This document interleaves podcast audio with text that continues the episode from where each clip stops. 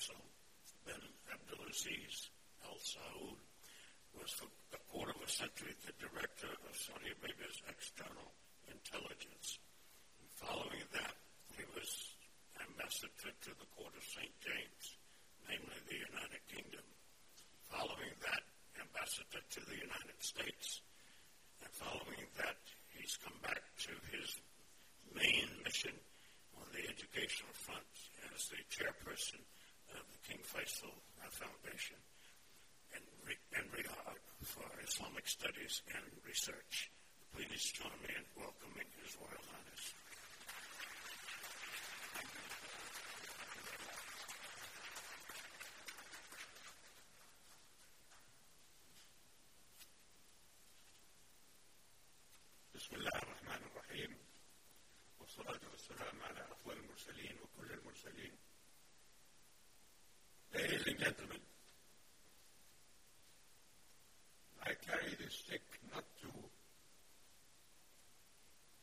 To shepherd my sheep like Moses did, but rather because I have joined that elite group of human beings who have had an evolutionary change in our structure by the introduction of titanium and porcelain in my body. Mr. Pratt, Dr. Anthony, thank you.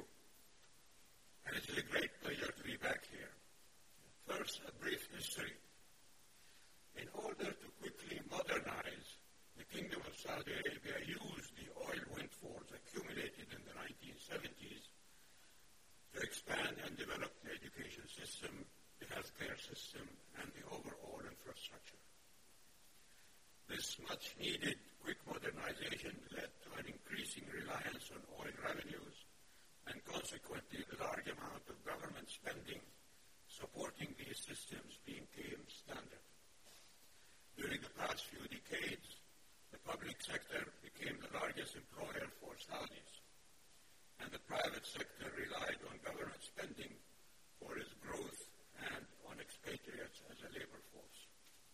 However, given the demographic boom that followed the oil windfalls, the increasing number of educated Saudi job seekers, as well as mounting pressure on our fiscal stance, the kingdom has engaged in Vision 2030. It is built around three themes. One, a vibrant society. Two, a thriving economy. And three, an ambitious nation. The vision leverages the kingdom's unique competitive advantages, including its position at the heart of the Arab and Islamic world as an investment powerhouse and an important geographic location for international trade connecting three continents. Since the establishment of the Council of Economic and Development Affairs in 2015 and the launch of the vision, the Saudi economy has moved from short-term reactions to long-term planning and social changes. Vision 2030 is a long-term roadmap with a framework encompassing all policies, programs, and plans to achieve private sector-led inclusive growth and a diversified economy. Even though the kingdom is known for its oil industry, the implementation of Vision 2030 will continue regardless of developments in the oil market. Because we believe that a structural change to promote sustained and sustainable development requires consistency and decisiveness in the implementation of economic policies. In the first third of the implementation of Vision 2030, the Saudi economy showed better than expected resilience, by economic reforms inspired by the vision. For instance, fiscal and energy price reforms that took place in 2017 only had minor negative effects on economic growth.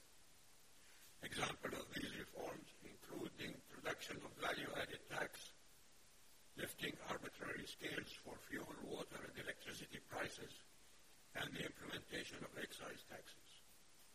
In particular,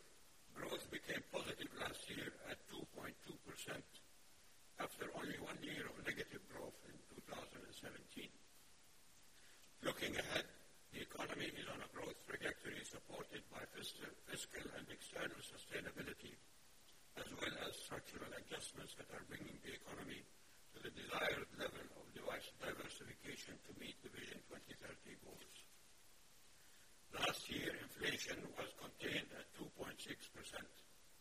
which is in line with the G20 average in 2018. Over five years, non-oil revenue increased by 127%, $34 billion in 2014 to around $77 billion in 2018. Unemployment remained flat at 12%. These figures reflect the success of the current fiscal policy mix intended to expand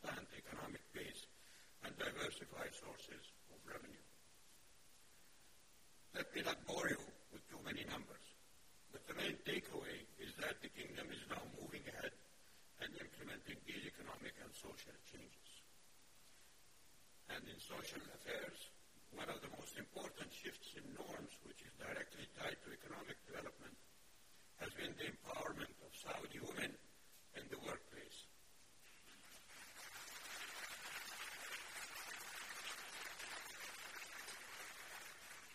In 2004, the late King Fahd laid the foundations in a speech by advocating Subsequently, women have participated in the National Dialogue Center and the National Society for Human Rights. Under the late King Abdullah, women made up 20% of the Shura Council. They were enfranchised in our electoral system as voters and candidates for office. And last year, King Salman removed the ban on women driving and the guardianship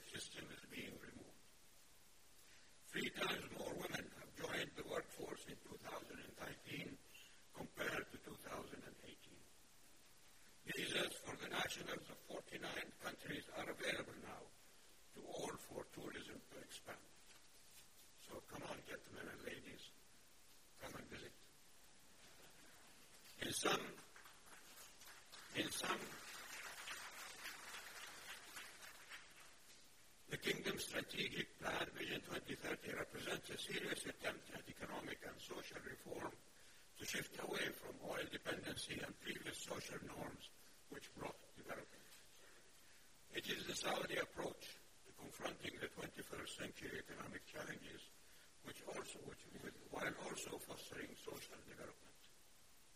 Nonetheless, voices often coming from the United States continue to criticize the kingdom for not making more progress on these issues. Interestingly, however, the U.S. has its own issues which are different from the kingdom's but fall along similar lines. Internal political issues such as conflicts between Democrats and Republicans mirror those between previous generations of social and bureaucratic norms in the kingdom. Be it religious conservatives or technocratic liberals in Saudi Arabia, or Republicans and Democrats in the U.S. Congress, ideologically diverse groups do not agree on a single platform. But their platforms undoubtedly overlap in some places. In the kingdom, the vision serves to emphasize the overlap by putting forth a unifying platform to bring together groups from ideologically diverse backgrounds for the betterment of the nation. Socially, the United States faces the, their own issues of social norms which need addressing and change. Most prominently, issues of racism and racial inequality, especially with regards to racial minorities, that have led to often fatal, as we saw in Charlottesville, identity conflicts. In the United States, the government does not have central control of health care, and health care continues to be less accessible. Right now, leaders are not able to agree on how to guarantee all American citizens health care. Another social norm which the United States appears unable to address for the bettering of the lives of American citizens is violence due to firearms. The massive number of guns added to the polarization I mentioned earlier is now resulting in many mass shootings, religious massacres, and cases of mass violence without the, apparently, the apparent ability to reform gun ownership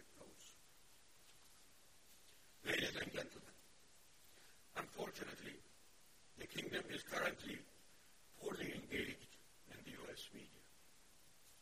There is a consistently blinkered view among the most U.S. media outlets to present negative events about us as being the norm, whereas our positive accomplishments are ignored. A case in point is the reporting on the conflict in Yemen. U.S. media refers to it as Mohammed bin Salman's war, or the Saudi war on Yemen. In fact, the war was started by the Houthis, who abrogated the, the national Yemeni dialogue consensus and tried to take over Yemen by force. They imprisoned the president and his ministers, executed their erstwhile ally, the former president, in cold blood, and they refused to implement all UN ceasefire proposals. As a matter of fact, the UN Security Council has issued Resolution 2216, which condemned the Houthis for their actions and called for support of the legitimate government of Yemen under Chapter 7 of the UN Charter, which allows the use of military force to implement Security Council resolutions. Nowhere in American media do you see that. Civilian casualties are inevitable and much regretted consequences of any war, but the kingdom's efforts to minimize them have gone unreported in your media. The U.S. military experts who have contributed to our efforts can testify to that. Your media has not asked them about that. Nor has your media covered humanitarian contributions to alleviate the suffering of Yemenis, from hosting over a million of them in the kingdom, to clearing thousands of mines that the Houthis haphazardly planted, to medical treatment of all Yemenis, to food aid, to being the largest contributor to the UN humanitarian aid to Yemenis. None of this receives coverage in your media. U.S. congressional representatives from both houses express horror and disdain at our alleged inhumanity. They should get off their high moralistic horses and see the truth of our conduct and their own conduct. How many of them have deigned to pay a visit to the kingdom to get briefed on what we do? Should they visit Riyadh, they may learn something about universal health care which the kingdom has provided for its citizens since its establishment 87 years ago. Or they may get an insight into our improving and evolving educational system, which is improving the curricula for our children up to post-university. And they may glean some solutions from our social security system that meets the requirements of Saudi citizens and all free of charge. Free housing, no interest loans for entrepreneurs and businessmen and women are all provided for our people. They can also visit the Saudi Development Fund, which provides some of the largest per capita contributions to development aid provided by any government to developing countries. We do not portray ourselves as perfect specimens of humanity, nor do we declare our government as the best in the world. We recognize our shortcomings and have always striven to improve ourselves. We do not judge others only by their faults, but we try to see where their merits are as well. In terms of dealing with Iran, ladies and gentlemen, President Obama expressed a bias toward rehabilitating Republic to the international community. The so-called solution crafted did not actually solve the problems which the Iranian leadership poses to the kingdom and the wider region, where its effect continues to this day. In short, U.S. policy on Iran changes a lot and is not clear. Iran's leadership is malevolent and deceitful. Their killings of thousands of Syrians is attested by all international organizations. Their attacks on international shipping is confirmed by everybody, despite their hypocritical denials. Their attempts to assassinate opponents in Europe is confirmed by European countries such as Denmark, France, Belgium, and Austria. Their brazen and cowardly attack on Saudi installations is attested to by Britain, France, Germany, and the United States. And yet, there are those in your Congress, in your media, and in your think tanks who turn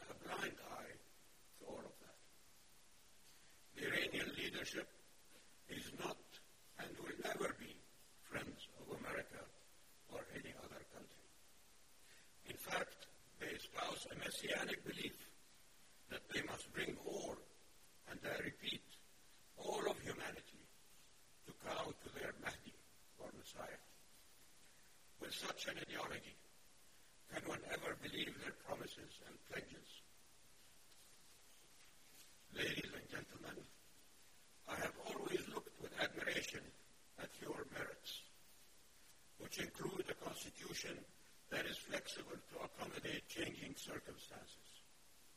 Without abrogating your basic principles of freedom of speech, of assembly, representative government that is elected by the people, aspiration to equality of all your citizens, and your superlative medical and scientific achievements, which came about only after a bloody civil war and a hundred years later, the Civil Rights Bill which is still a work in progress. As such, I am also grieved to see the state of your union now.